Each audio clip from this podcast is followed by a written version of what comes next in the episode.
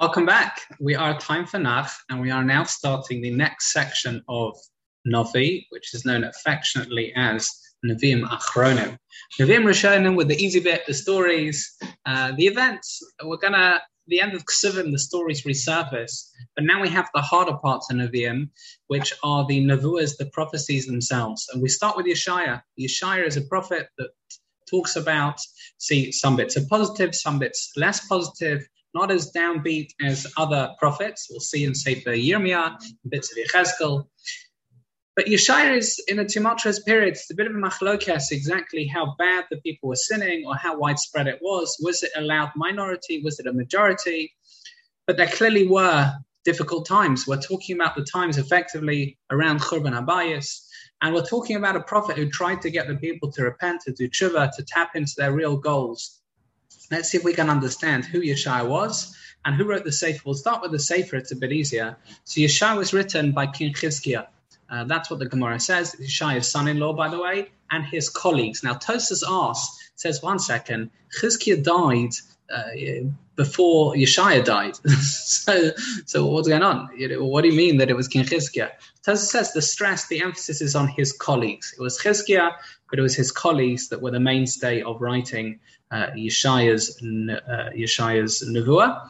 Um, and Tosfos answers, why therefore is it that the Gemara know, attributes that the writing to Chizkiah? He says because it was because of Chizkiah um, that his colleagues were able to spend their time learning Torah and recording the prophecies. That is in terms of um, Yeshaya, the book. What about who was Yeshaya? Where did he come from? Who was he? So uh, we're told he's from royal descent. He was the cousin of one of the kings of Yehuda. He was well known to the people of Yehuda before he began, he began to become a Navi. Um, in fact, Chazal tell us that's why he was able to criticize him so much. It's because people had a personal relationship with him. Um, now, interestingly, he was a prophet for 80 years during the period we know of the first Beis Hamikdash, all the way from the reign of King Uzziyahu until Menashe, who was his grandson. Yeshaya was killed by Manasseh, as we learned way back in Malachim Beis. And he was mainly prophesying, actually, uh, he was solely prophesying to the kingdom of Yehuda. At the same time, Hosea was the Navi for the kingdom of Israel. Uh, other people who were at the same time of them were Micha and Amos. Amos is not to be confused with Amots, the Tzadi, because Amots was Yeshaya's father, Yeshai ben Amots he was a prophet as well. There's a machlokas rishonim whether Yeshaya's wife was also a prophet, a female prophet. Um, and Chazal finally, Yerushalmi and Sanhedrin compares Yeshaya to Moshe Rabbeinu in terms of clarity, in terms of nevuah. Interesting, both are called Ovdei Hashem, much like, by the way, Yoshua was as well, uh, and uh, both lived for 120 years. Amazing thing.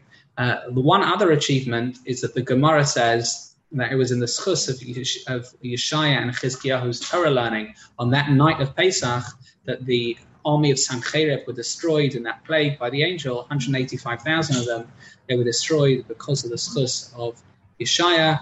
Uh, amazing. Let's quickly see if we can learn the first parak of Yeshaya after having introduced it.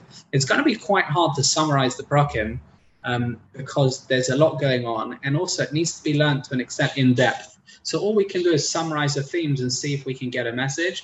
You may recognize this parak from the Haftarah of Devarim. It's normally before Tisha B'Av. And here we go. The other thing to note is that Sefer Yeshaya is not in chronological order. Rashi, right at the beginning of Yeshaya, says this. He says that this isn't Yeshaya's first prophecy.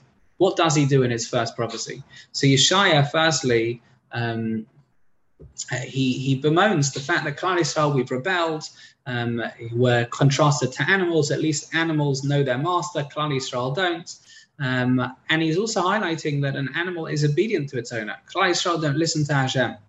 Yeshaya says that Klal Yisrael haven't lived up to their reputation as an am kadosh, a holy people, because of their sins. He questions how can Klal Yisrael be punished so severely and still not wake up? How do they do that?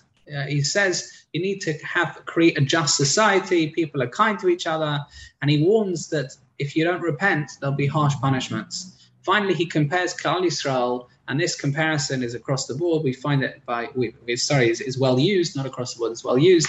We find it by Chet Ha'egel, that Klal Yisrael are like an adulterous wife. disloyalty to Hashem. Uh, specifically, he's referring, of course, to Avodah Zarah, or the Radak writes, offering sacrifices on bamas that are known as private altars. That is the Radak and Pasuk Chafalef, and that is the end of the first parak of Yeshaya Hanavi.